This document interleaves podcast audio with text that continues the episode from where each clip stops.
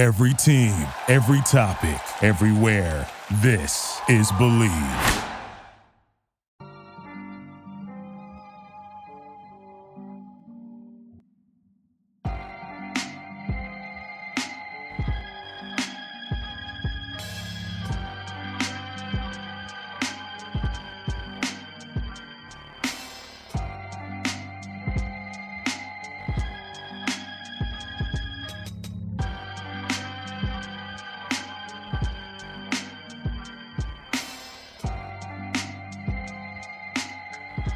Welcome, everybody, to another episode of Pod Strickland. This is episode 155, and I'm your host, Winnie Pooh.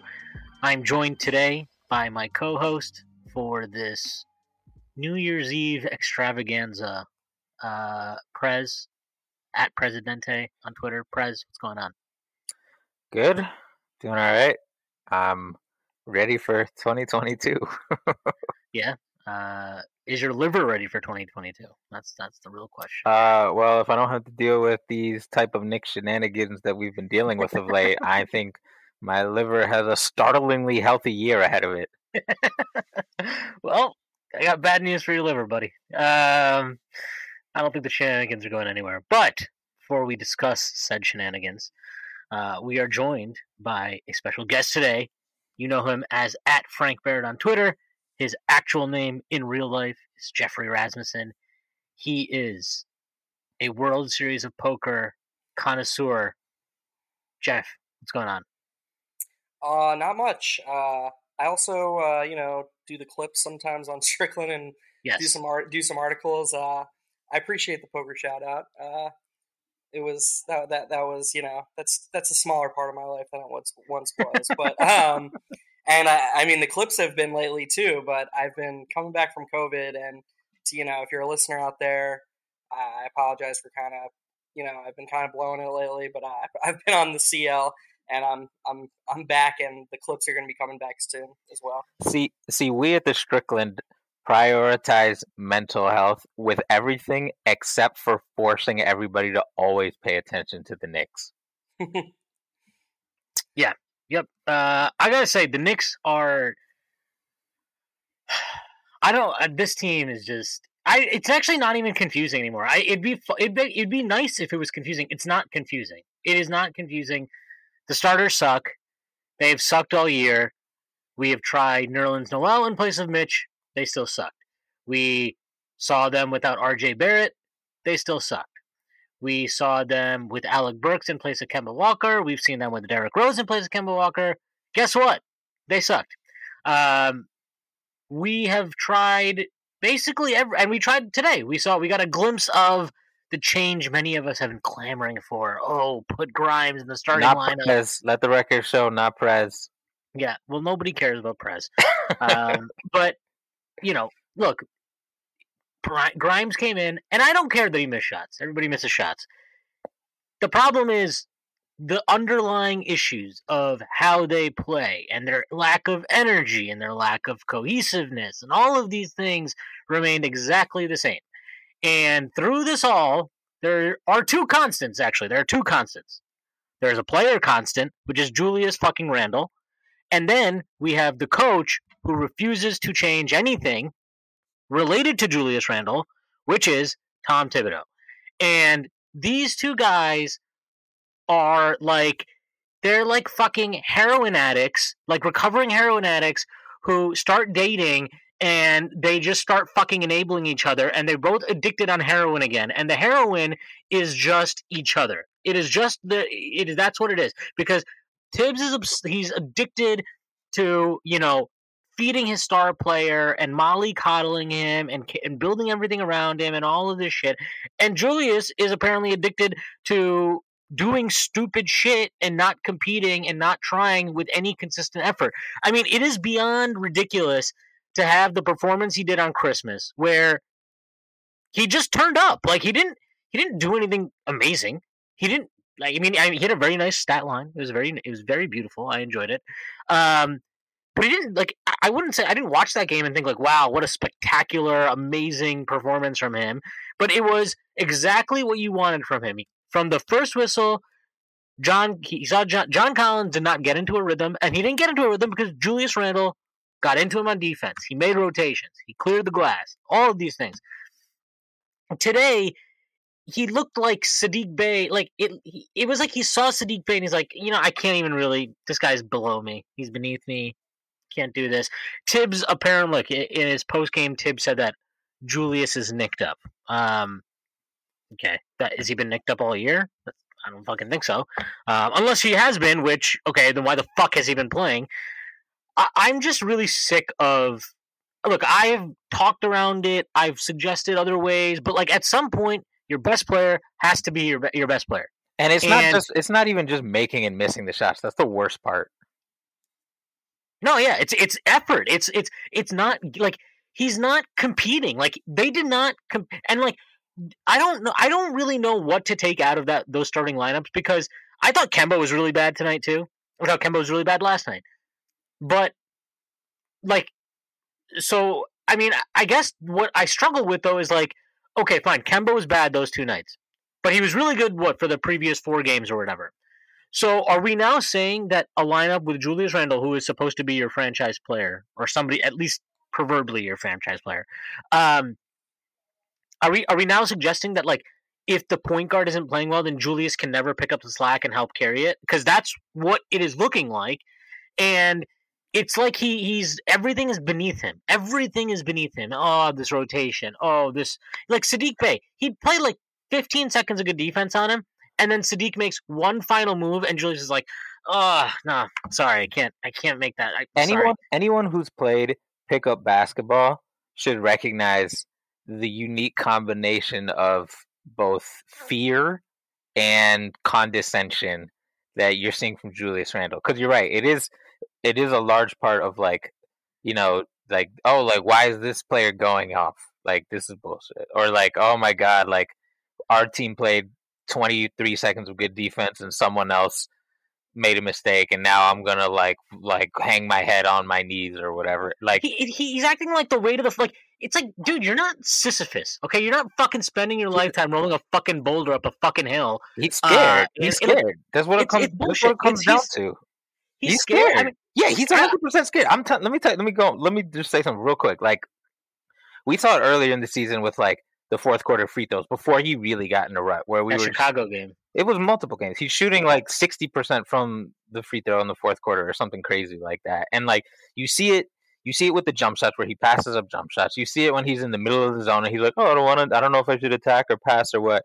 You see it when he's tentative dribbling up the court, and other teams are recognizing that they could try to like blitz him and steal the ball from him. Yeah, they do that and, with Kemba now too. It's very and, sad to watch. And he's he's well, at least Kemba has an excuse, right? He's like six feet tall and like he, he tries old, like right, right. Know. Julius, like you, you, you can see over the defense, bro. And if you put the ball in your arms like a fullback, no one's gonna get it. So, wow, football reference from Prez. My bag is about That's... as deep as like a gift bag that holds a pair of earrings, as far as football uh, this is like this is like goes. your sixth or seventh football reference in this season, man. I, I don't know. It's it's an ever expanding bag. This is what happens when I uh, spend a year podcasting with you. I guess it's just inevitable.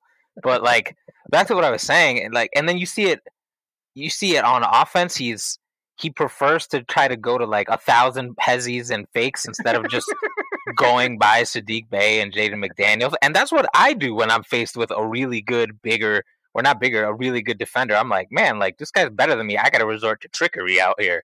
So like, you, I just pass it. That's what I do.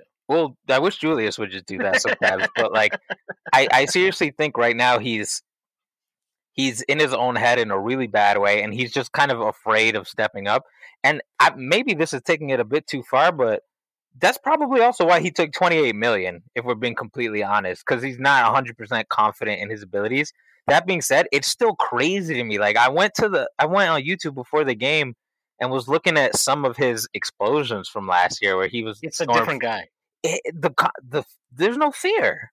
And well, like, even the Hawks game, even the Hawks game because he took like he took bad like a few bad quote unquote bad shots, right? Like the baseline fade and this, but he just when he went, he just did it. Like there was no like right. I don't even like, he wasn't like sizing the guy up for ten seconds. Exactly. Like, yeah, he he just did it, and like he's not just doing anything any right now. It's like everything is like this whole like fucking like he's like you know he has to do a full fucking equation before he does something. It's I want to just fucking punch him in the face. Like I literally wanted to punch him in the face tonight, uh, especially in the third quarter. I, like, and and here's the thing is, yeah, you can sit there and say, well, RJ did some stupid shit, and Mitch shouldn't have tipped balls that were on the fucking rim, and you know Kemba has to get the ball before faster, and he has to actually do something with the ball, and yeah, you can make all these fucking excuses, but these guys like these guys feed off like you feed off of the energy of your best player to a certain extent. And like not not necessarily every night not necessarily every night but like 75 80% of your nights you need your best guy. He doesn't need to necessarily be your best player all those nights but he's got to show up and he's got to be there he's got to have the same energy he's got to have the requisite give a fuck right? Like you have to give enough fucks. And like there have just been like other than the national tv games this year how many games have you watched and been like, Julius gives a fuck tonight?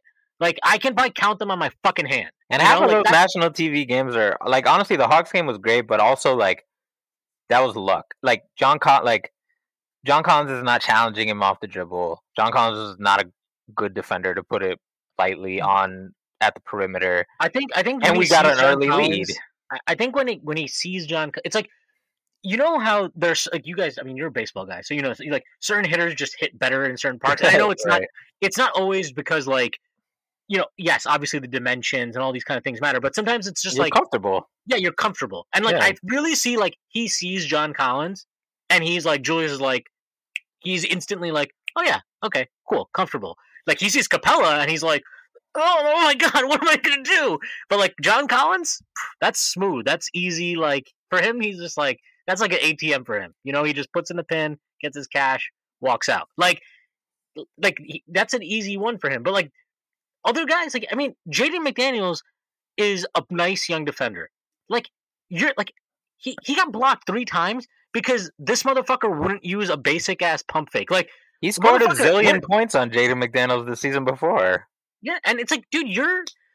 I mean, look, we're all Knicks fans. I've seen that. Like, I, does he need to see the Charles Smith clip? Does he need to see what a pump fake could do for you? Because like it could do a lot of things, and he's just making everything. Even today, he had an ISO um, on Diallo in the third quarter. He had an ISO around the elbow, and Mitch. This is like I, I've I criticize Mitch all the time for lack of spatial awareness, getting underneath the hoop and blocking driving lanes. Mitch was fine. He was in the dunker spot on the opposite side of the floor, and everybody else was spaced out beyond the three. He had a clear drive to his left, to his strong hand, to the rim. Did he take it? No, he didn't take it. He ended up taking some bullshit step back midi, which of course he missed. And like, like there's just no, there's no logic to what he's doing. There's no consistency to it. And like you said, he's in his own head. Um, Jeff, I asked you this a couple days ago uh, because you were a poker player. Uh, and I'm going to ask you this again. Like, do you think he like? Because I, I, just now I just can't get this thought out of my head. Maybe because I saw Rounders like last week for the first time in a while. Um, but like, do, do you think he's just playing like he's on tilt right now? What does that mean? I guess. I, I guess. Oh, Jeff, Jeff can explain it to you. Uh, it's basically just like when you're frustrated or something has you off kilter mm. and you're basically just like not mentally in it. And I before I answer or before I answer the question, I have to throw it back to you. What do you think exactly is tilting him in this case? Like why like why in your opinion because I, I feel like you feel very strongly about this, so I, am going to let you uh, say what you're thinking regard regarding like, what do you think is tilting him? What mentally, what do you think is affecting him? Uh, I think last year, look, it was a, it was a, like I don't, I don't like, I don't chalk up. I'm not, I'm not gonna sit here and chalk up everything that happened because it was like, oh, well, it was empty stadiums and blah. I don't think it's that, but I do think there's something about like the conditions of last year where you couldn't do anything. Like you couldn't do anything. All you could do was play ball, be with your team, go home. That was it. You couldn't do shit else. And when you were on the road, you couldn't even get in the gym half the time, right? Because of how strict it was to get into gyms and, and work out, all the shit. Um, so I think it led to a very like monastic kind of lifestyle, right? Like, and that suited Julius. It suited the team very well. Uh, I think it got them in a good space. There was also less talent, so there was no balancing of like there's no oh I need to help like oh Kemba like there's like it wasn't like he had looked to the side and he's like oh Kemba Walker's there. He looked to the side and he was like Elfrid Payton's here. Like nah, I'm definitely this is my shot. Uh, and there was no hesitation because there didn't need to be. Because why yeah, would there be? There's nobody I, there to take him off tilt. I think that's part of it. And then I think the other part of it is he had this awesome year. Okay, he wins All NBA. He's an All Star. He deservedly wins Most Improved Player. Um, he was great. You know, he was second team All NBA. He was he was fantastic. He deserved all of those accolades he got last year. He totally deserved them. So I don't want to underplay that at all. Um, he signed his you know extension. He got you know they they made a big deal about it, right? It was like, oh, like look, we're changing our culture. Julius wants to be here, and you know, it was you know a, a source. Somebody told Ian Begley that Julius wanted to you know help the front office maintain flexibility, which like sure, dude, just whatever.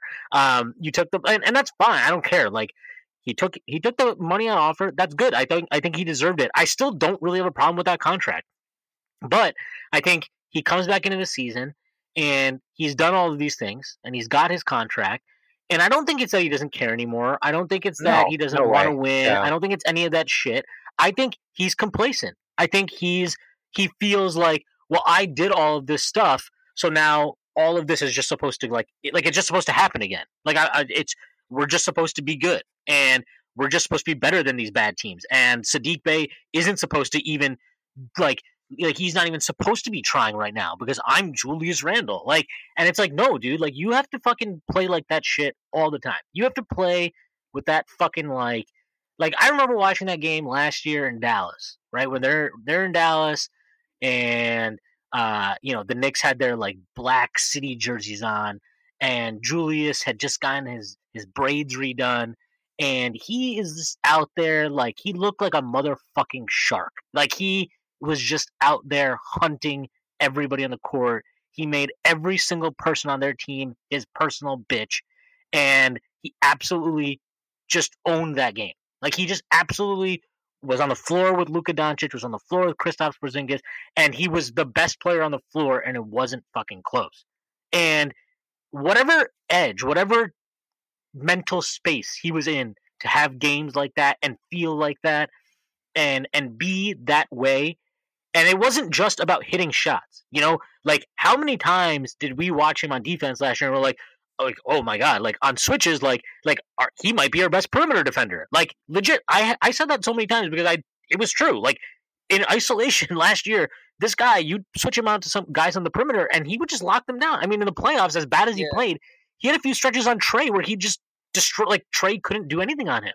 He was and, our best defender against Trae Young yeah, in the playoffs yeah. almost for sure. And and so whatever he did to get to the, that place and be that guy last year he has let go of that rope and it's hard to get that edge back sometimes and it's hard to get your mind and get everything back to like it's like yeah you did all of that shit and that's cool and that's awesome and you deserve the praise but like you don't it's it's not like an accumulative thing right? It's not like okay well now you did this so you start from here always now. No no no no that's not how it works.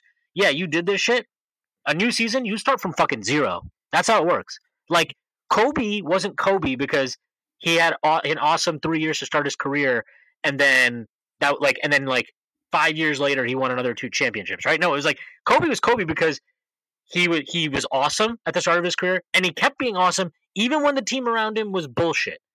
Even during that time, he he brought it every single night. And it's not just Kobe. This is like all the best players in the NBA, right? Like no matter what is around them, they give you a certain baseline of performance every single night, every single season. They they bring a certain level, and it takes a, a, a, amount of dedication. I mean, you can look at James Harden this year. James Harden, I don't. I by the way, this, these two games he's had, which are amazing against the Lakers and Clippers, Clippers skeleton squad. Um, I'm I don't think he's proverbially back, but he's definitely like he started off the season shit. He was not in shape. He's gotten better as the season's gone along, right? Like that's how it works he's had to work to that. He's had to work to that point. But he did he has put in that work. And with him, I don't really think it was a mental thing of like I don't like he's always been able to do it. But Julius, it seems like he's really got to get to a place where he feels a certain way about himself. and maybe that's hard. I don't know. Like maybe it's hard for him. Maybe he's not as naturally confident as he. I, I think he likes to portray himself as like a very confident guy, but I, I think he's probably not. I'm I, glad. I'm glad. I'm glad you brought that up because, like, I mean, all NBA guys are confident to a certain degree, but like even guys like KD have like their own massive like insecurities or whatever. And Julius, you know, people react differently to different types of to different types of engagement from the folks in authority above them were on your team, right? Like this is true of, of any workplace. Like some people need to be pushed hard, some people need to be encouraged a lot more than they are pushed, and you know some people it's a middle ground. And and Thibs, you know, rightfully because of everything you said that he did last year has been has given Julius the longest rope, and I'm sure he's you know call like I'm sure when they go over the film he's not he's not Thibs silent on Julius. I'm sure he's pointing out all this stuff, and you know Julius and Thibs consistently say the right things after these losses or these ugly games or whatever. But like we've all been saying, it accountability has to be a little bit more than just words. It has to be how you engage with a person in terms of actions. And you know, I, am glad he, I'm glad Thibs decided to stay with the bench during this game in the fourth quarter. Um, I hope he doesn't limit that sort of accountability to just one game versus the the Motor City Piston squad or whatever. Um, because some people need to be pushed, right? Like, look, we we saw that from Kemba to some extent. Like, yes, they changed how Kemba was used, but also Kemba himself was like, no, like I, I needed to be a little more aggressive. And the unspoken thing was like, yo, if you're not aggressive, there's other today. guys we can play. And and, and, and, and we saw today, unless he's aggressive, he's not good. Right, that's fundamentally right. what it is. Right, and this is how Thibs has always loved Thibs guards. This is con- completely consistent with Thibs, the coach, for a zillion years. He's like, if you're not an aggressive guard, I'm going to punt you to the moon. So, but for a big and Frank. Uh, exactly, but for a big, shout out to Nate Robinson. For a big who's a you know like or a big or a wing or however you want to qualify Julius, it's not like Julius is going to have the ball and he's going to do like fake aggressive things no matter what. So it can't the measure can't be like is Julius putting up the shots or taking the dribbles.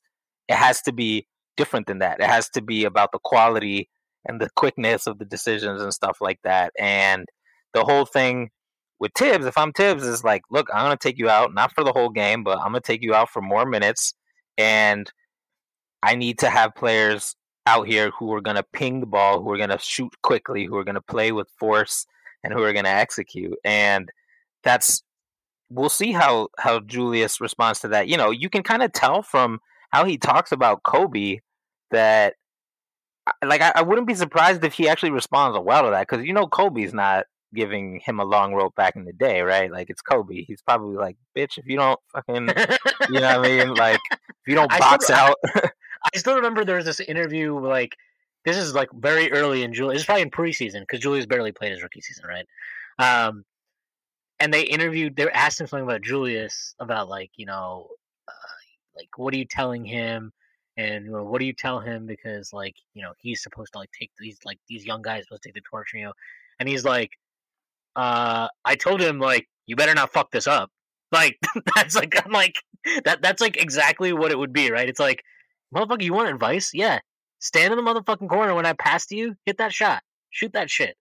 Also play defense because i'm definitely not going to but like kobe could do that right like like this and it's like you know, you watch LeBron. It's more it's more akin to not how the Kobe's or the LeBrons of the world operate, but it's more the guys who are like the second or third guns, like the Chris Bosches of the world. Yeah. like you you have to it, it's not a like they're not gonna mentally resolve themselves. Like for all their talent, dudes like Chris Bosh, you had to get them to buy into certain things to really get it popping in a specific role that can be difficult and stuff like that. But anyway, I know this was all like an eight minute tangent to to Jeff's initial question of why Julius is on tilt. So yeah. let me toss it back to uh, Jeff after all of our uh, armchair therapy speculation here. well, it's it's definitely something meant. It has to be something mental. I thought something Wally said tonight was very telling. Um, he said that Julius tonight matched his season total from last year in total dunks, which to me despite the starter struggles, despite the team struggles, tells me very strongly that the number one goal that they were going for headed into the season, which was to alleviate the pressure on Julius, is working. Like in theory, he's getting easier looks. And oh, that yeah. was that twice was, as many shots at the rim, twice that, as many right. dunks. And that was vital because everybody was so confident that the shooting last year, whether it was super fake or just a little fake, was gonna come back to earth. And so, like, you know, like nobody's to go back and listen. But when me, Stacy, and Shwin did the Eastern Conference preview, our over under preview, and we talked about the Knicks for a little bit, we discussed his regre- his shooting regression, and we basically all agreed that even though he would never shoot like he did last year because everything he did last year was difficult, even though he would never shoot like that ever again in his life, that could be made up for by just getting him easier looks. And I feel like we've done that. And he has a career, or not career, um, every season except for his first full season. This is his second lowest true shooting percentage season of his career. That's insane. Is he below 50 now? No, it's 52 After this game, it will be below 52. Um, so it's like 51 51 and a half or something like that. Um, and last year was like 59 or something. And his three point rate is up. Like he he's shooting he's shooting more at the rim. It has to be mental. And I think the first thing that you said, Shwin, where you talked about his indecisiveness and uncertainty regarding his role. And you said last year it was easier because he was just like, well, Elfrid Payton's there, so there's only one thing I can do. I just have to I have to put it all on my back. And I think going into this year with expectations, with teammates who are supposed to help him, he all of a sudden doesn't really know what to do in every spot because he's like, well, it's not just me and it's not just me carrying an awful team. It's I have to make everyone better. And when Prez was just talking about, well, you know, it's not even about, you know, LeBron and Kobe, I think that was so on point because I think the biggest concern with Julius, or excuse me, uh, not uh, when you said it's not about LeBron and Kobe, it's about a guy like Bosh. I think the biggest concern with Julius has always been that I, I don't see him as a Bosh. And I I have been concerned since the midway point of last year when we talked about okay, like this is a guy we want going forward, but we need to get another guy for him to play with. I mean, I've been talking to people about eh, are we sure he can be a number two? because he's done nothing to prove that he can be, you know, a Robin. Like, and, and I feel like that's the eternal purgatory you live in with Randle because he's either optimized as a super Batman where everything is catered to him, like last year, or he's just not a very good secondary option because he's unsure of himself and he just clearly does not thrive in that role.